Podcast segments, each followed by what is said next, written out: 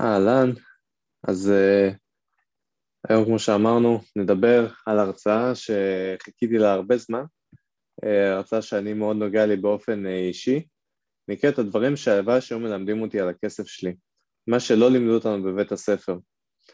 למה זה מצגת מאוד חשובה בשבילי? כי אני מצאתי את עצמי הרבה מאוד פעמים מדבר uh, עם חברים uh, על הנושא הזה, וכל פעם אני בא ומביא את אותן דוגמאות, אמרתי ש... הבנתי שזה מאוד מאוד חשוב להציג את זה כמו שזה. יאללה. אז אה, דבר ראשון, אה, פעם ראשונה שאני מעביר את ההרצאה, אה, ככה בקהל רחב. אני אשמח לפידבק בסוף כמובן, ואני מתנצל מראש אם יהיו תקלות. יאללה, נתחיל? אחלה, ספוילר אלרט, יהיו פה קצת דברים על החברה ומה שאני עושה היום, זה נטו כדי להראות את הדרך שעשיתי פה ואת אה, צורת המחשבה.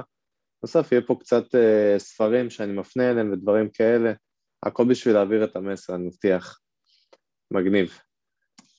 אז ככה, קצת, uh, קצת עליי, וסלר פה אתה מכיר, אני בן 25, אני אח בכור, שתי אחיות קטנות, חתולת ג'ינג'ית אחת, אני וטייל, למדתי בכפר הירוק, הייתי בקבוצת הרובוטיקה שם, השתחררתי אחרי שנתיים וחצי בקבע מ-8200, אה, התגייסתי בפברואר 15, הייתי שם בקורס הפיתוח של, באחד מקורסי הפיתוח של גרמה סייבר, אה, הייתי חפ"ש, הייתי מפקד אה, באחת מההכשרות, חזרתי להיות מפתח, הייתי רש"צ פעם ראשונה, הייתי רש"צ פעם שנייה, היום אני יזם נדל"ן בארצות הברית. אוקיי, עכשיו אנחנו מתחילים תכלס את ההרצאה, עכשיו הגיע הזמן באמת אה, טיפה להיכנס אה, לתכלס. הסיפור שלנו מתחיל כשנכנסתי לקבע. נכנסתי לקבע, יש לי כסף, יש לי משכורת. בעצם חזרתי למצב כמעט לפני, כמו, כמו שהיה לפני הצבא, שהייתי ביותר עצמאי כלכלית נקרא לזה.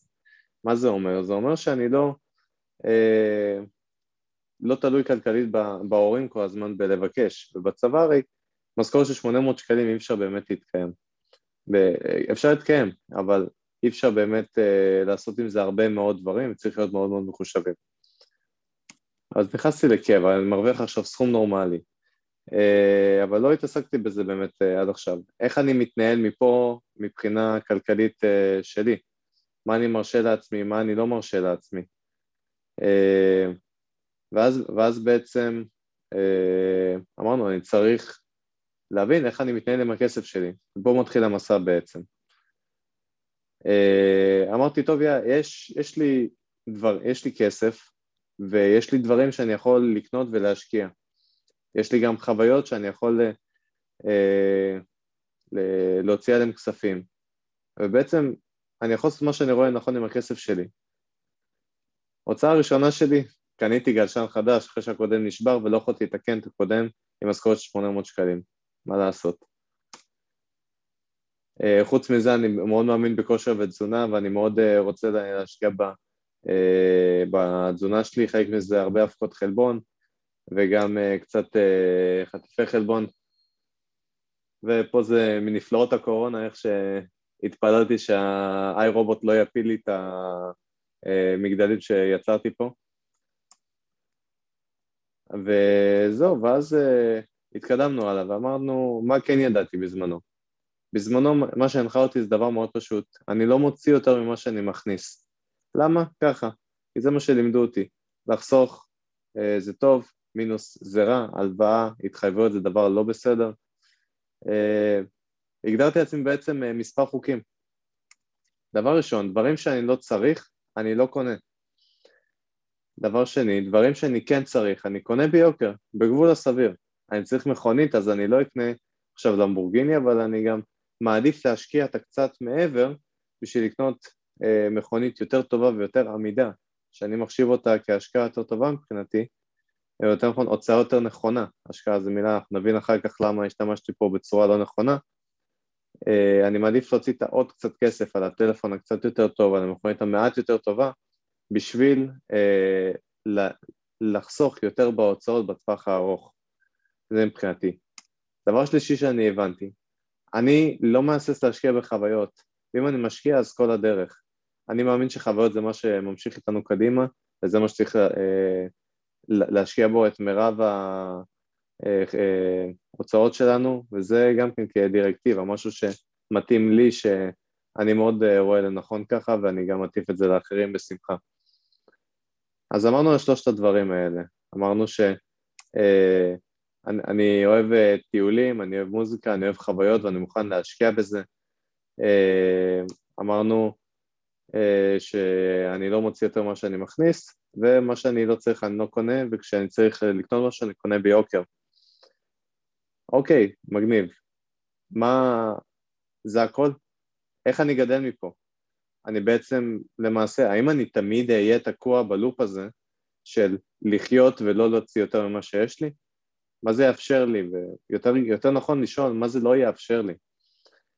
אז אה, מה לא מספרים לנו? מה לא מספרים לנו בבית, בבתי הספר? אה, עניין אותי, התחלתי להרחיב אופקים, התחלתי לקרוא אה, מאמרים, התחלתי לראות סרטונים, אה, אני מאוד ממליץ על הספר אבא עשיר אבא אני, אף ניגע בו עוד מעט, אה, ובעצם פשוט לדבר עם אנשים על הנושא הזה, זה הדבר הכי טוב שאני יכול לומר. כמה דברים מעניינים שמצאתי. תכלס מספרים. אה, אלה המשכורות הממוצעות בשוק בארץ, לאורך עשר שנים כמעט חופפות. אה, מחירי הדיור האמירו ב-70 אחוז, 70 אחוזים, אבל המשכורות האמירו ב-25 אחוזים סך הכל. זאת, אה, זאת אומרת, יש פה דיסוננס שמחירי הדירות קפצו יותר, כמעט פי שלושה, ביחס לכמה שהמשכורת קפצה. מה עוד אפשר לומר? בואו נדבר על הפנסיה. בסופו של יום, אותו אדם שהרוויח אה, אולי בממוצע אה, כמעט 11,000 שקלים ברוטו, עבד חרוץ, עשה הכל לפי הספר, ירוויח 20 או 30 אחוזים פחות בפנסיה, כלומר זו ירידה ברמת החיים שלו. אני לא, לא יודע מה, מה איתכם, אבל ל, לרדת ברמת החיים זה משהו שאנחנו אומרים בסדר, יהיה בסדר, אבל תסתכלו על זה ככה, בן אדם שרגיל כל החיים שלו, אני אמרתי, אני מאוד רוצה לטייל בעולם ולצבור חוויות. פתאום אה, לרדת ברמת החיים זה פחות טיולים, אה, פחות טיסות, פחות פגישות עם חברים, פחות אה, יציאות. לא, לא מתאים לי. אה, זוג נשוי, ירוויח בפנסיה, עוד פעם, אנחנו מדברים פה מספרים ממוצעים.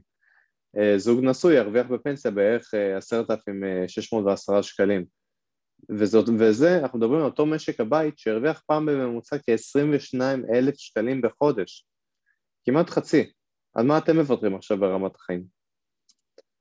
אני, אני טעיתי, זה מה שמצפה לנו? האם אין דרך אחרת? אני אעבוד כל החיים, אפילו בהייטק, אפרופו הסיפור שלי, אני אעבוד כל החיים, אני אעבוד בהייטק, בכלוב מזהב הזה, איפה שהעתיד מובטח והמשכורת טובה והתנאים טובים, אני ארוויח יפה, אבל בטווח הארוך רמת החיים שלי למעשה פשוט תיחתך. למה? אין דרך אחרת בעצם? שאלות עד פה דרך אגב? משהו? אוקיי, מגניב. Uh, בכל מקרה, אני החלטתי uh, לא לקבל את זה, ולבוא ולומר, אני שם את זה כמטרה אישית שלי. אני רוצה לי, לצאת ממרוץ העכברים הזה, ואני אמצא דרך יותר טובה. אני רוצה להיות חופשי. בהגדרה שלי, חופשי זה היכולת לחיות בסגנון החיים שאני רוצה, כאשר איני חייב לעבוד או להיות תלוי במישהו אחר בכלל. אני רוצה להיות חופשי, בכל המשלבים של המילה. הבסיס לזה נטוע בלהיות חופשי כלכלית. אדם חופשי כלכלית זה אדם שההכנסה הפסיבית שלו גדולה מסך ההוצאות. זאת אומרת, בן אדם שיכול לא לעבוד למעשה בעבודה כשכיר, יכול אה, לעבוד במשהו שהוא רוצה, ואם מחר נמאס לו והוא לא רוצה להתעסק בזה, הוא רוצה לקחת שבוע חופש, או שהוא רוצה חודש חופש, או שהוא רוצה שנה לא להתעסק במשהו בכלל, עדיין התזרים המזומנים שלו ממשיך להגיע והוא יכול לחיות על בסיס אה, אותו תזרים המזומנים הפסיבי. מבחינתי זה אומר שאני יכול להמשיך לטייל בעולם, אני יכול להמשיך לצבור חוויות ואני יכול להמשיך לעסוק בדברים שאני נהנה מהם. אני לא רוצה שהכסף יהיה שיקול. כמו שטונה הגדול אה, אמר, למה לא עכשיו בעצם? למה לתכנן לפנסיה אם אני יכול להתחיל כבר עכשיו? כלומר, דיברנו על הרבה מאוד uh, עקרונות על איך אני הולך לשפר את הפנסיה שלי, אבל אני אומר, אני רוצה את זה עכשיו, אני רוצה את זה הרבה יותר מוקדם. אני רוצה בין היתר גם להתעסק בעשייה המקצועית שלי, ביום-יום שלי, בדברים שאני אוהב, בדברים שאני נהנה מהם. זה מה שאני רוצה לעשות. אני לא רוצה אה, עכשיו אה, להתעסק בהכרח בעבודות שאני לא נהנה מהן, לעסוק בפעילויות או באנש, עם אנשים שאני פחות נהנה לה, אה, לעבוד איתם ולהיות בחברתם. ואני רוצה לעשות את זה כבר עכשיו, אני רוצה שאם בגיל 30 אני ארצה לבלות יותר זמן עם המשפחה או עם החברים, אז ואני, או שיש עשייה מקצועית כלשהי שאני לא נהנה ממנה, אני יכול פשוט לומר שאני לא מתעסק בה יותר. אז אני אומר, למה לא עכשיו? למה לא להתחיל לעשות עכשיו? ספוילר אלרט, אה, חלקכם אולי טיפה מכירים את הספר הבא, שמו אה, של הספר אבא שיר אבא אני של רוברט אה, קיוסקי, ספר מאוד מפורסם. על קצה המזלג הוא מספר שאנחנו גדלים עם ההורים שלנו ולומדים מהם, וזה הדבר הכי טבעי בעולם. אני, אני תמיד אומר שאיש מאפיה איש ארגון פשע, בסופו של דבר בבסיס שלו הוא איש עסקים טוב. מה ההבדל בינו לבין איש עסקים לגיטימי? זה שאותו איש מאפיה יכול להיות שגדל בשכונת פשע, ומה שהוא ראה בבית זה אבא אה, מוכר סמים, וזה מביא כסף הביתה, או אלימות מביאה כסף. אנחנו גדלים לפי מה שאנחנו רואים בבית, לפי מה שההורים שלנו מגדלים אותנו. אה, יעדים עשירים גדלים באטמוספירה אחרת מבחינת התנהלות הכספית, מכיוון שההורים שלהם מתנהלים עם כסף בצורה אחרת מאנשים מעמד ביניים ומעמד אה, תחתון. ילדים שגדלים בבית עשיר יכולים פשוט להעתיק את הוריהם ויצליחו. למה? כי זה עובד ככה במשך כבר שנים, במשך דורות על גבי דורות על גבי דורות. רק להעתיק, להדביק ולהצליח. אבל מה אם ההורים שלנו אף פעם לא היו עשירים? אף פעם לא באמת למדו איך להתנהל עם כסף. אז מה, זה אומר שגם אנחנו, אה, אה, גזר דיננו נחרץ פה? חס ושלום. לא גזר דין מלמעלה. למזלכם אנחנו נסכם פה ממש בקטנה את מה שהוא מספר ותבינו מיד אה, איך אפשר באמת להתקדם הלאה. הוא מדבר על דבר אה, מאוד בסיסי שנקרא cash flow. cash flow, תזרים מזומנים בעברית, בסופו של דבר כסף יוצא למול כסף נכנס. אם הכסף אה, שנכנס יותר גדול מהכסף שיוצא, אז אני בתזרים, אה, אה, תזר, תזרים כספים חיובי. אם יש יותר כסף שיוצא מהכסף שנכנס, אני בתזרים מזומנים שלילי. פשוט. השקעה מול אה, צריכה. תחשבו על זה שנייה, מה זה אומר מבחינתכם?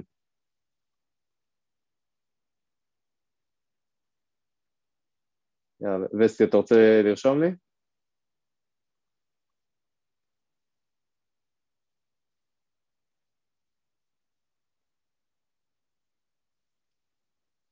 אז בוא, בוא אה, תרשום. אוקיי, את, אה, עידו כותב לנו כאן, השקעה אומרת בורסה. אז אה, יכול להיות זה אחת מהאופציות, אנחנו נדבר על זה בהמשך.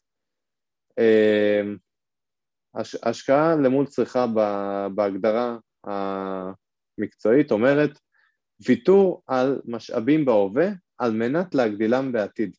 תודה על התגובה וסלר, אני מעריך את זה. אה, שאלה נוספת, מה זה נכס ומה זה נטל? מה אתה אומר וסלר?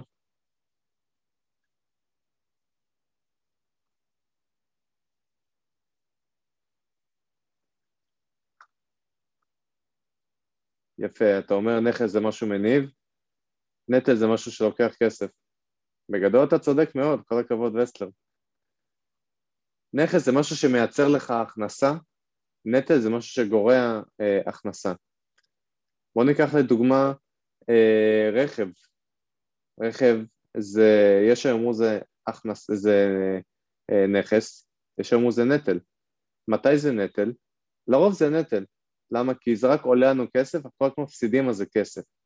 לעומת זאת, אה, רכב שאתה קונה כי זה בשביל, אה, כי העסק שלך זה משלוחי אוכל, אז זו השקעה, כי זה עוזר לך לייצר הכנסה.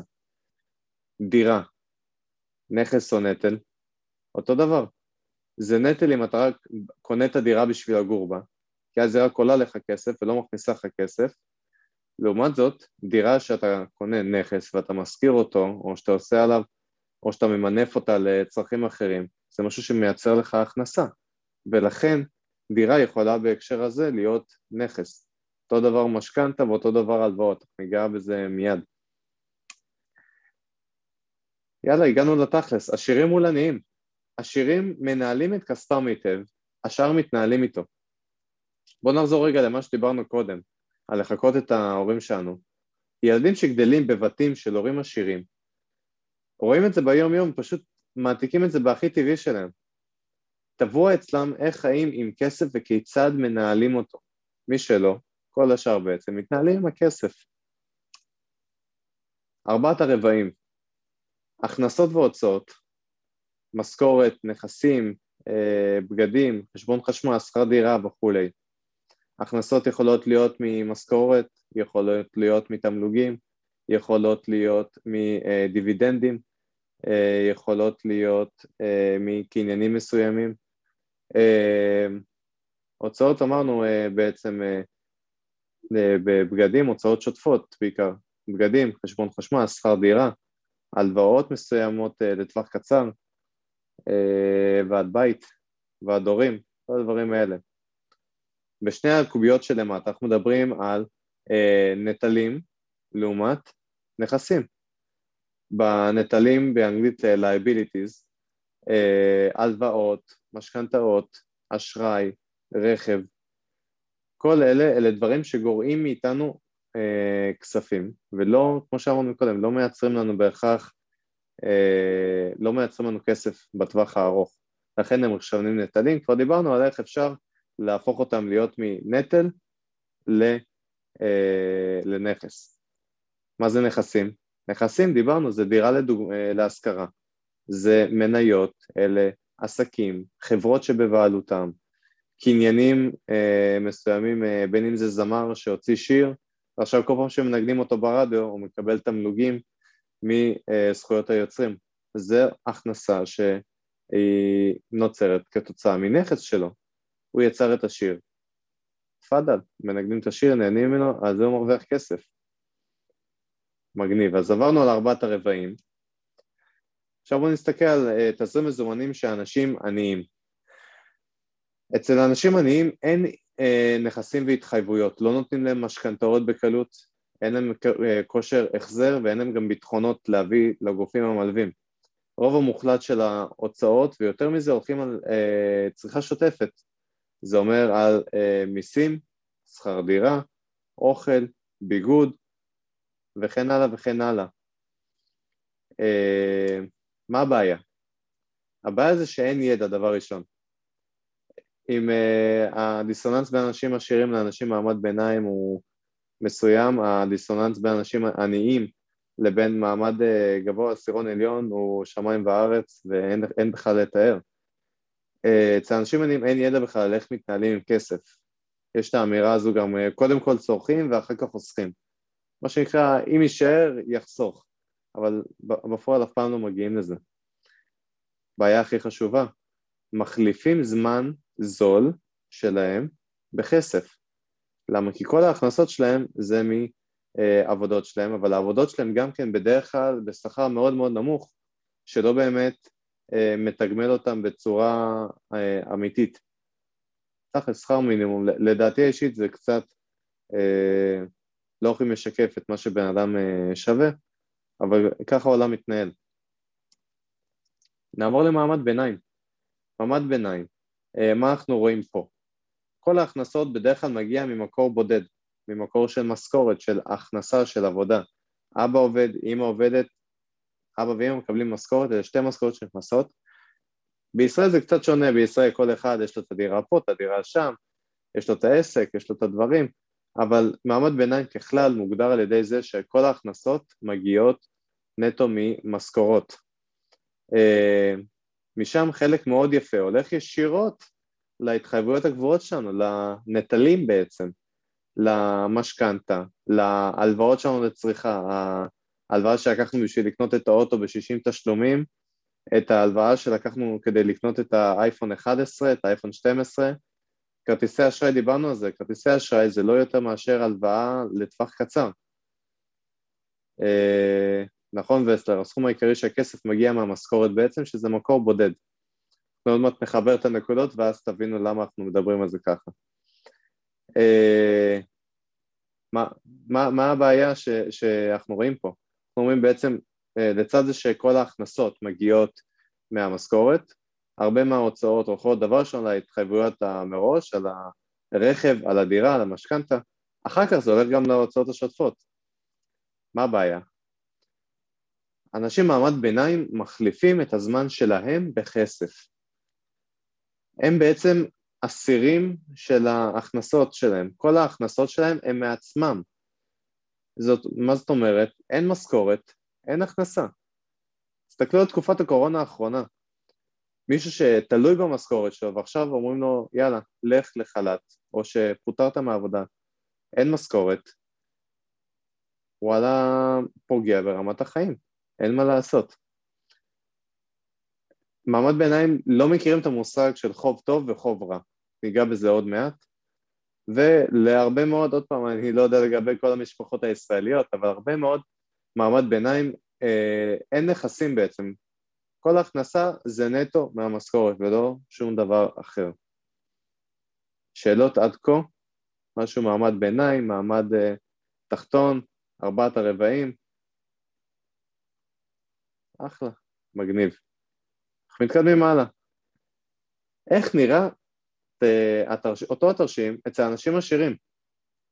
אצל אנשים עשירים, uh, הכנסה יכולה להיות גם ממשכורת. הרבה מאוד אנשים עשירים מרוויחים משכורת ולאו דווקא הכנסה גבוהה, יש גם את, יש את מנהלי הבנקים ואת המנכ"לים אה, והרבה מאוד דברים כאלה, אבל גם בן אדם, אני מבטיח לכם עוד מעט תבינו איך, גם בן אדם שהוא מעמד ביניים שעובד כשכיר במשכורת ממוצעת, יכול להיות עשיר בטווח הארוך אם הוא ידע לבנות את זה נכון. אה, מה ההבדל העיקרי? זה שאת רוב כספם של אנשים עשירים הם קודם כל משקיעים ויוצרים חובות טובים, חוב טוב, דיברנו על זה, שפועלים לטובתם, כי ההשקעה שלהם מניבה להם נכסים שמניבים להם הכנסה פסיבית לאורך זמן. בטווח הארוך אנשים עשירים מגדילים נכסים עוד ועוד, הם קודם כל משקיעים ואחר כך צורכים. אנשים עשירים בשורה התחתונה משתמשים בחוב לטובתם. מה, מה, מה, מה, זה, מה זה אומר אה, חוב טוב, חוב רע? אה, אנשים עשירים יודעים שלקחת חוב מסוים, בואו ניקח לדוגמה משכנתה, הלוואה, אבל, אה, ולהשקיע אותה עכשיו בנדל"ן בוא נגיד, או במדד מסוים שאנחנו מאמינים בו, או בקרן גידור מסוימת שיכול להבטיח תשואות. אם הרבה מאוד מעמד ביניים אומרים, הלוואה? לא, מה פתאום, אין לי כסף, אני לא רוצה להשתמש בזה. אנשים עשירים אומרים, גם אם אני לוקח הלוואה מהבנק והיא עולה לי 4% שנתי, ואותה השקעה שאני שם בה את הכסף מההלוואה מכניס לי 5% שנתיים, יש פה אחוז, יש פה רווח. להלן ההבדל בין חוב טוב לחוב רע. אה, כמו שאמרנו, גם יכול להיות שיש הכנסה, ממשכורת, אבל בהכנסות שלהם קודם כל אה, קונים נכסים שמייצרים להם עוד כסף וחופש, אחר כך צורכים. ההכנסה הפסיבית גדלה לאורך זמן, אה, ובעצם האזור של, אה, אנחנו נראה פה נכסים לעומת נטלים, גדל וגדל וגדל. וזהו, הסוד זה זמן פלוס ריבית. יודעים למנף חוב עם המוסדות ואנשים פרטיים, לטובה האישית שלהם, והם גם כמובן משקיעים בעצמם, משקיעים בגידול שלהם, בהתפתחות שלהם ובשגשוג האישי שלהם, משהו שאני מאוד מאמין בו, משהו שטוני רובינס קורא לו Continuous Improvement, מבחינתי זה כל יום לכוון להיות גרסה יותר טובה שעצמך משהיית אתמול. אז כמו שראינו, אה, בעצם ככה נראים ארבעת הרבעים לאור זמן אצל אנשים עשירים. מגדילים עוד ועוד את ההכנסות הנוספות לצד המשכורת ואינם תלויים אחד בשני. בואו נשאל אתכם שאלה. קורונה, מי שהיו לו הכנסות פסיביות, איבד, ואיבד עכשיו את המשכורת, אבל ההכנסה הפסיבית הכניסה לו לא פחות מהמשכורת. רמת החיים שלו באמת נפגעה. בואו נדבר חזרה לפנסיה. מה יהיה אחרי שלא תהיה בהגדרה הכנסה ממשכורת? בפרט אה, לא כזו באותה רמה, במקרה הטוב אנחנו יכולים להגיע ל-80, 70-80 אחוזים מהמשכורת שלנו מלפני הפנסיה. זה אומר ירידה, כבר דיברנו על זה מקודם, זוג נשוי ירוויח בערך ממוצע מחצית ממה שהוא הכניס כמשק בית מלפני היציאה לפנסיה, אם תהיה הכנסה פסיבית. אז זה, זה לא דאגיה, זה לא באמת קורה. בואו ניקח מקרה לדוגמה, שאותו, אה, הרבה אנשים שאני מדבר איתם, זה מסוג הסיפורים שמה שאני אמרתי בהתחלה, שאני מדבר עם אנשים ומנסה להבין איך הם באמת יכולים לעזור לעצמם אה, לגדול ולשגשג מבחינה כלכלית בטווח הארוך. מקרה דוגמה של יוצא מהיחידה, מישהו שהשתחרר מהיחידה מתחיל לעבוד בהייטק. מפתח שיוצא מהיחידה עם ניסיון שלנו יכול להרוויח 30 אלף ברוטו בחוץ, זה אומר 21 אלף נטו. בוא נגיד עובר לתל אביב עם שותף, דירה פצצה, משלם 4,000 שקל שכירות פלוס חשבונות, אפילו שני שותפים. גרים במרכז תל אביב נהנים מהחיים. בוא נגיד טסים לחו"ל, עוד פעם, לא בזמן קורונה, טסים לחו"ל שלוש פעמים בשנה, משקיעים, שמים ששת אלפים שקל על טיול, אמרנו חוויות, יאללה, משקיעים. לא מחלקה ראשונה, אבל אה, כן הולכים לאירועים וכן אה, עושים קצת קניות, מפנק את עצמו. סך הכל זה יוצא 18 אה, אלף שקלים אה, שנתיים, בואו נכמת את זה לכמות חודשית של 1,500 שקלים בחודש. בוא נגיד יוצא שלוש פעמים בשבוע לדיזינגוף.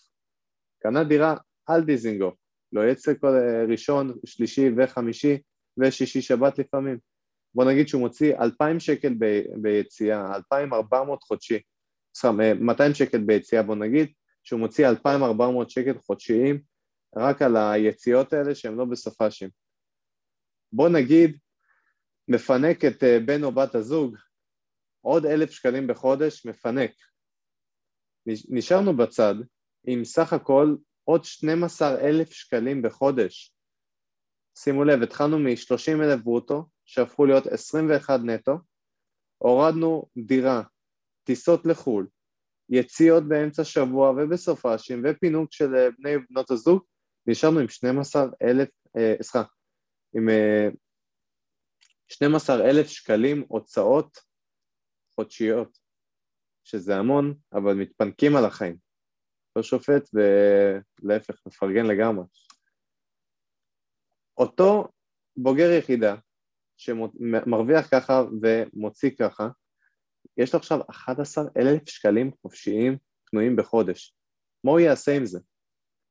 עכשיו בואו נדבר על זה שנייה, אותנו לימדו שלחסוך זה טוב, שיהיה בבנק, לראות את הפלוס בבנק עולה ועולה ועולה. זה לא באמת מביא שום דבר. כבר ב... היום במיוחד הריביות מאוד נמוכות. כלומר, פעם אם היה את עקרון הריבית דריבית, כלומר, כסף היושב בבנק פשוט צובר ריבית וגדל בעצמו, היום זה כבר לא, לא קיים עם הריביות היחסית נמוכות שקיימות בארץ ובכללי בעולם. ואז פה אני בא ואומר, בוא ניקח דוגמה, הפקדה חודשית של אלף שקלים בחיסכון כלשהו, חיסכון אבל בקופת חיסכון שמשקיעה את הכספים. בוא נגיד מתחילים להשקיע בגיל 20 ואנחנו מדברים פה על 20, ש...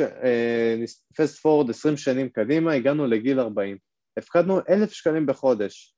אני מזכיר עוד פעם, אלף שקלים מתוך אלף, 11 אלף שקלים חופשיים בחודש.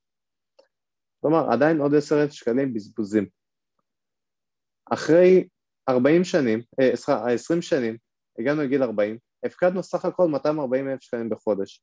אלף השקלים האלה לא הזיזו יותר מדי. למה? כי הרווחנו הרבה יותר מעבר. בגיל 40 אנחנו עדיין בהייטק, אנחנו עדיין עובדים, גם על זה יש הערך תפוגה, במיוחד שמתי את גיל 40 פה. אם אנחנו נשים את הכסף במסלול של 4% שנתיים תשואה, כלומר, אחרי שאם אה, שמנו עשרת אלפים שקלים, לשם הדוגמה, בואו כדי שיהיה קל למי שלא מבין בתשואות, אם יש לנו 100 שקלים בתחילת השנה, 4% שנתיים אומר שבסוף השנה יהיו לנו 104 שקלים.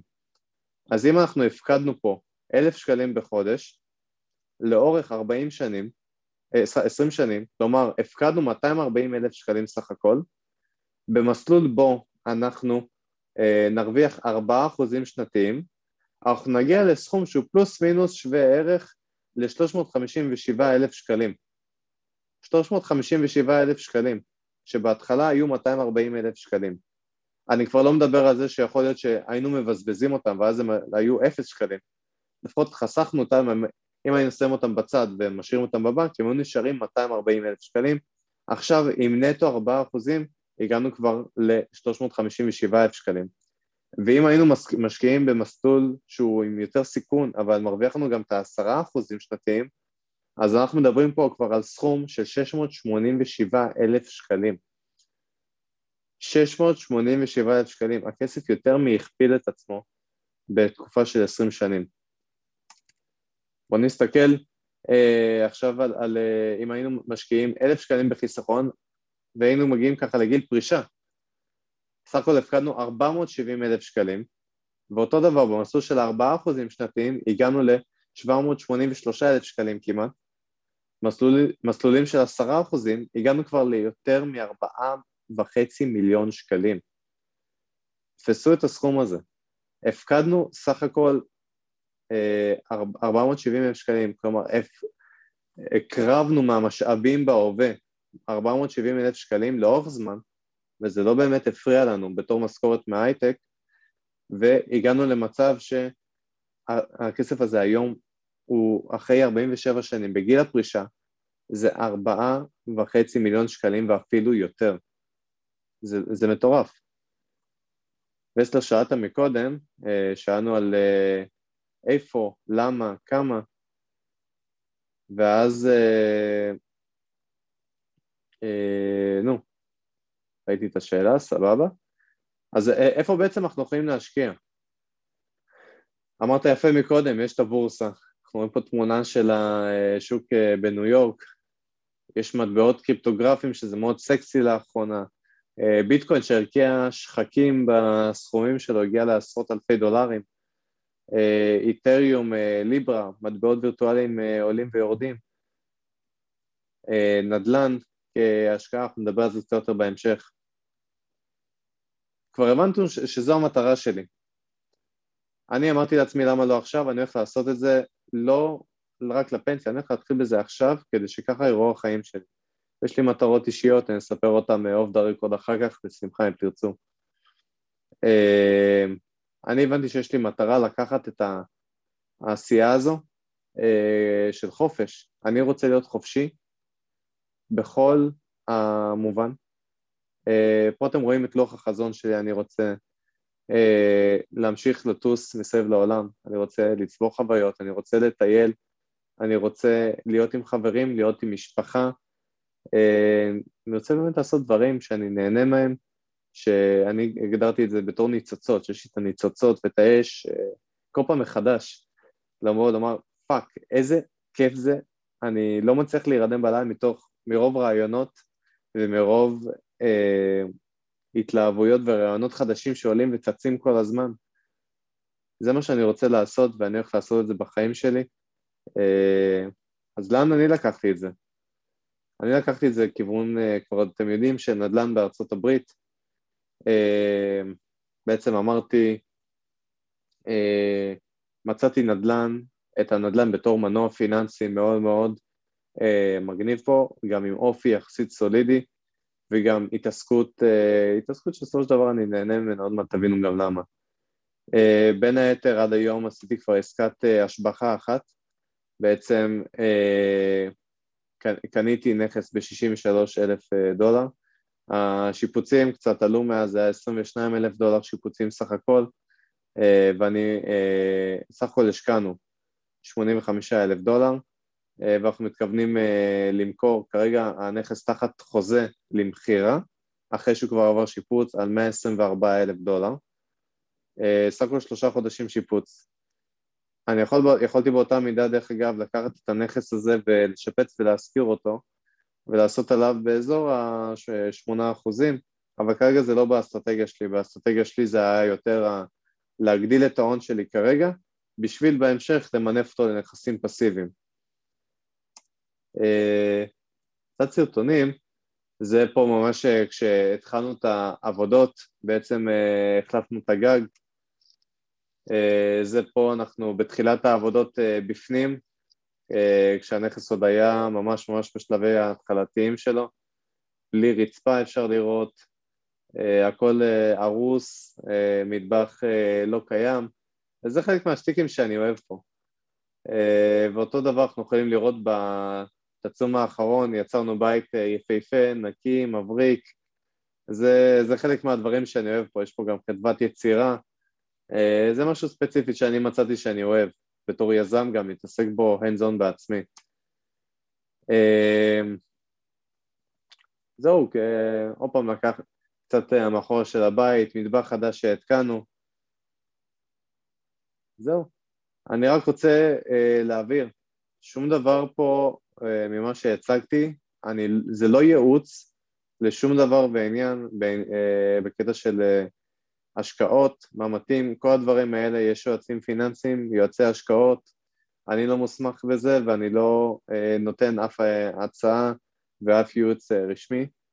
אני מציג לכם את זה פה בתור נקודות למחשבה ולקחת את זה לכיוון uh, שלכם. זהו, ש... שאלות?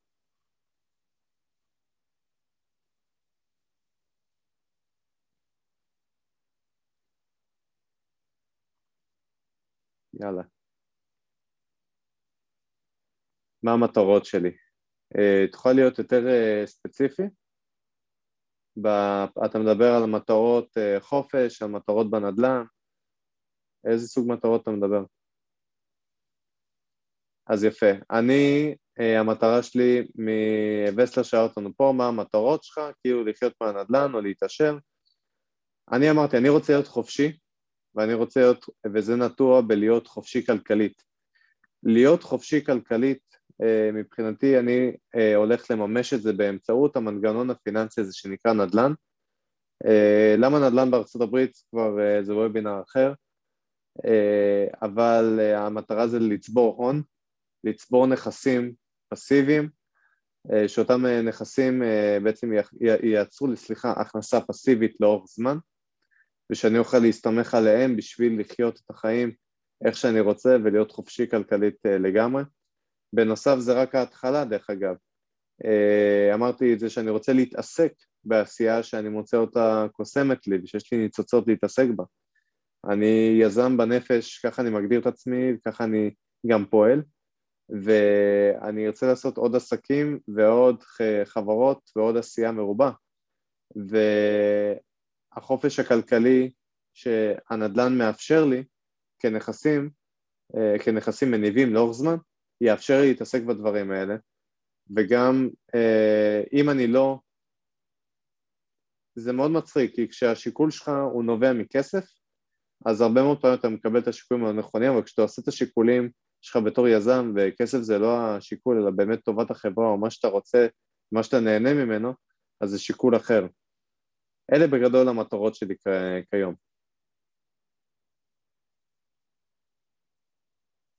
יאללה. בשמחה. שאלות נוספות, משהו אה, מעניין, שאלות? אחלה. טוב, אז אה, תודה רבה שהגעתם, תודה רבה שאתם, אה, אם אתם מאזינים או צופים בזה ביוטיוב או, ביוט, או בפייסבוק או איפה שאתם אה, נמצאים בו.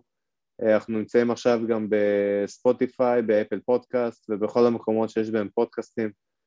בבקשה, בבקשה, תשאירו תגובה, תעשו לנו לייק, subscribe, תראו את הסרטונים הבאים, תכנסו לאתר שלנו, תראו מה אנחנו אה, עושים, איך אנחנו מתקדמים, אנחנו מפרסמים עוד פוסטים באופן שוטף.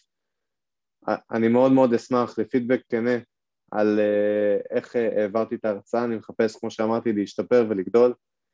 אל תפחדו לכסח אותי, זה מה שאני מחפש פה. אה, זהו, תודה רבה רבה רבה רבה לכולם.